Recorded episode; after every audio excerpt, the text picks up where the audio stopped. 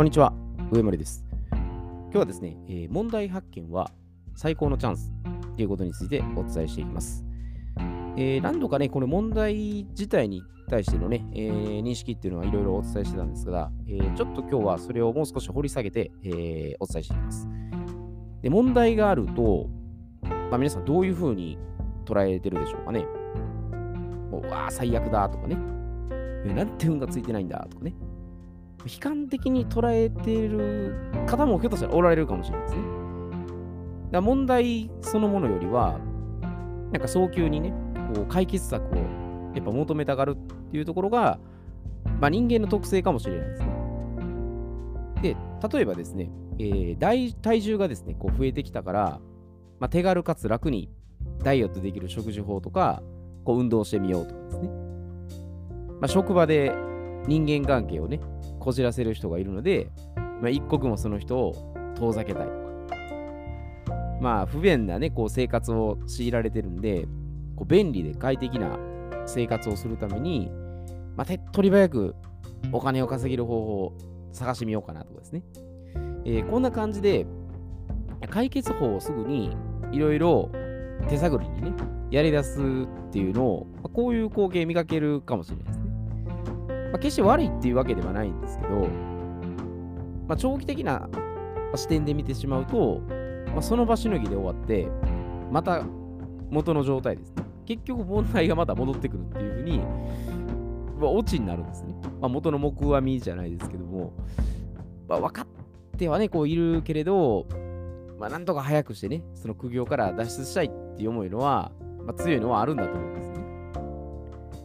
まあ、人はやっぱりね、こう快楽をこう得るっていう以上に、まあ、痛み、恐怖、不安とかですね、やっぱそういうところから避けるってことを、まあ、どうしても選択するんですよね。まあ、まあ、プロスペクト理論といえば、それまでかもしれないですけど、まあ、本能的行動と、まあ、必ずしもね、その逃げるばっかりが解決策ってわけじゃないんですよ。で、かといって、なんか感情的になってね、もう真っ向からこう、戦いを挑むってやってしまうと、これちょっとまた無謀すぎるんです。まあ、だから戦うか逃げるかっていう、まあ、ファイトはフライトで、まあ、二者択一ですよね、完全に。逃げんの。もうどっちかっていう、賛成が反対がみたいなんですね。で、考えてると、まあ、やっぱストレスが蓄積するだけなんですね。まあ、じゃあどうしたら、その解決策に固執せずに、プラスリターンが得られるのかっていうところなんですね。で、それはだ、まあ、ね、こういうお伝えしている通り、問題そのものを、やっぱ最高のチャンスと捉えて、まあ、溶かすようにですね、問題を溶かすようにこう受け入れるってことなんですね。でいきなり解決策にバンと飛びつくんじゃなくて、よし、問題来た、来た、ラッキーっていうぐらいのね、でそういうふうにまず認識するってことなんですね。で、かのあの、アインシュタインさんも、まあ、こういうふうに発言してるんですね。で、私は賢いのではない。まあ、問題と長く付き合ってるだけだ。まあ、重要なのは、まあ、疑問を持ち続けること。まあ知的好奇心は、それ自体に存在意義があるものだ。あこういうふうにおっしゃってるんですね。だから、まあ、あのアインシュタインさんでもね、やっぱりいろんな工夫したりしてね、まあ、最終的にはすごい発明とか、まあ、しはるんですけど、解決策は、なんかおまけでついてくるぐらいの感覚で捉えていいんじゃないかなと思うんですね。だから問題と、なんかこう向き合ってたら、なんかいつの間にか解決してたな、なっていうぐらいのがちょっと理想的かもしれないですね。だから問題そのものが、まあ、何なのかっていう、やっぱその問いを立てるっていうことで、まあ、その適切な状態に導かれていくんですよね。だから正解とか、まあ、不正解とかね、まあ、成功失敗っていう基準で解釈してしまうと、やっぱりその泥沼にはまるんですね。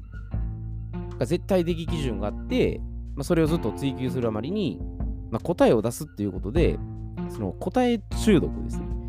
まあ、方程式発想にやっぱ飛びついてしまうんですね。そうすると、やっぱ何をもってその正解か不正解って正直わからないんですけど、何かその照らし合わせないといけないっていうふうに考えちゃうんですよ。だから、そもそも正しい情報っていうのは、もうないっていうふうに考えた方が、やっぱり賢明だと思います。っぱ自分でその認識して、そういった情報っていうのを咀嚼してですね。でやっぱ新しい観点で、いろいろね、こう模索しながらまあ、取り入れていくっていうことに過ぎないんですよね。だから歴史の問題っていうのは、まあいい例ですね。で日本で、ね、学習している歴史っていうのと、まあ、諸外国がね、まあ、発信したり、まあいろいろ調べたりしてる歴史では、やっぱりこう大きな違いがあるんです。だから年号暗記してね、その受験勉強の、まあ、一環でですね、その学習してしまうっていうことが、まあ、的外れなことをしてるかっていうのは分かってくると思うんですよね。やっぱ自分の目で確認してですね、まあ、思考して検証してっていう、そうしないと、まあ、歪んだ認識ですね。まあ、それでやっぱり突き進んでしまうってことなんですよ。やっぱ問題そのものがそもそもどういうふうに起こってるかっていうのを捉えないと、なんか答えがあるっていう前提で言ってしまうと、なんかまたそれ決めつけが走ってしまうんですよね。だからもうちょっとね、これなんかスピリチュアル的に言うと、まあ、今起きてる問題っていうのが、天から与えられた課題であって、まあ、乗り越えられるように、まあ、これ設定されてますよと。だから偶然、まあ偶然っちゃ偶然かもしれないですけど、まあ、必然でもあるってことですね。だから先生術とか、まあ、旧世紀学とかね、疫学とかそうなんですけど、まあ、古代ツールからこれ推測できるんですね。いろいろ次の流れがどうなるかっていうね。だから、まあ、それでもいいんですけど、だ問題が起きたら、やっぱりラッキーかなっていうふうに認識する方が、なんでしょうね、解釈の幅が広がるんですね。で先ほどね、挙げた3つの問題ですね。まあ、ダイエットとか人間関係とかお金の面でも、やっぱ根本的なところを観察していくと、まあ、おのずと見えてくるんですね。だから、ま人がやっぱ生きてる間で、遭遇する問題っていうのは、まあ、先ほどのね、あの3つの問題とほぼほぼ同じなんですけど、まあ、健康面とかね、人間関係とか、まあ、精神面、まあ、知識とかですね。であと経済を、まあ、もしくはお金ですかね。っていう風な、大体4つに分類されると思うんです。だから、もう巷にですね、この Google さんとか Yahoo さん含めて、その解決法っていうのはもうたくさん出回ってるんですね。もう調べたら、もう正直わかると思うんですね。けど、それがやっぱビジネスになるといえば、そう、そうなんですけど、でもやっぱそろそろ、これ限界に近づいてきてるんかなというふうに感じるんですよね。まあ、その風の時代かったら、まあそうかもしれませんし、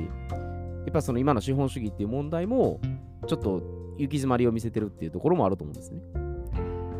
だからま解決策を、ま、世の中に提示するっていうことをやりつつも、やっぱ問題そのものとじっくりこう向き合うっていうふうに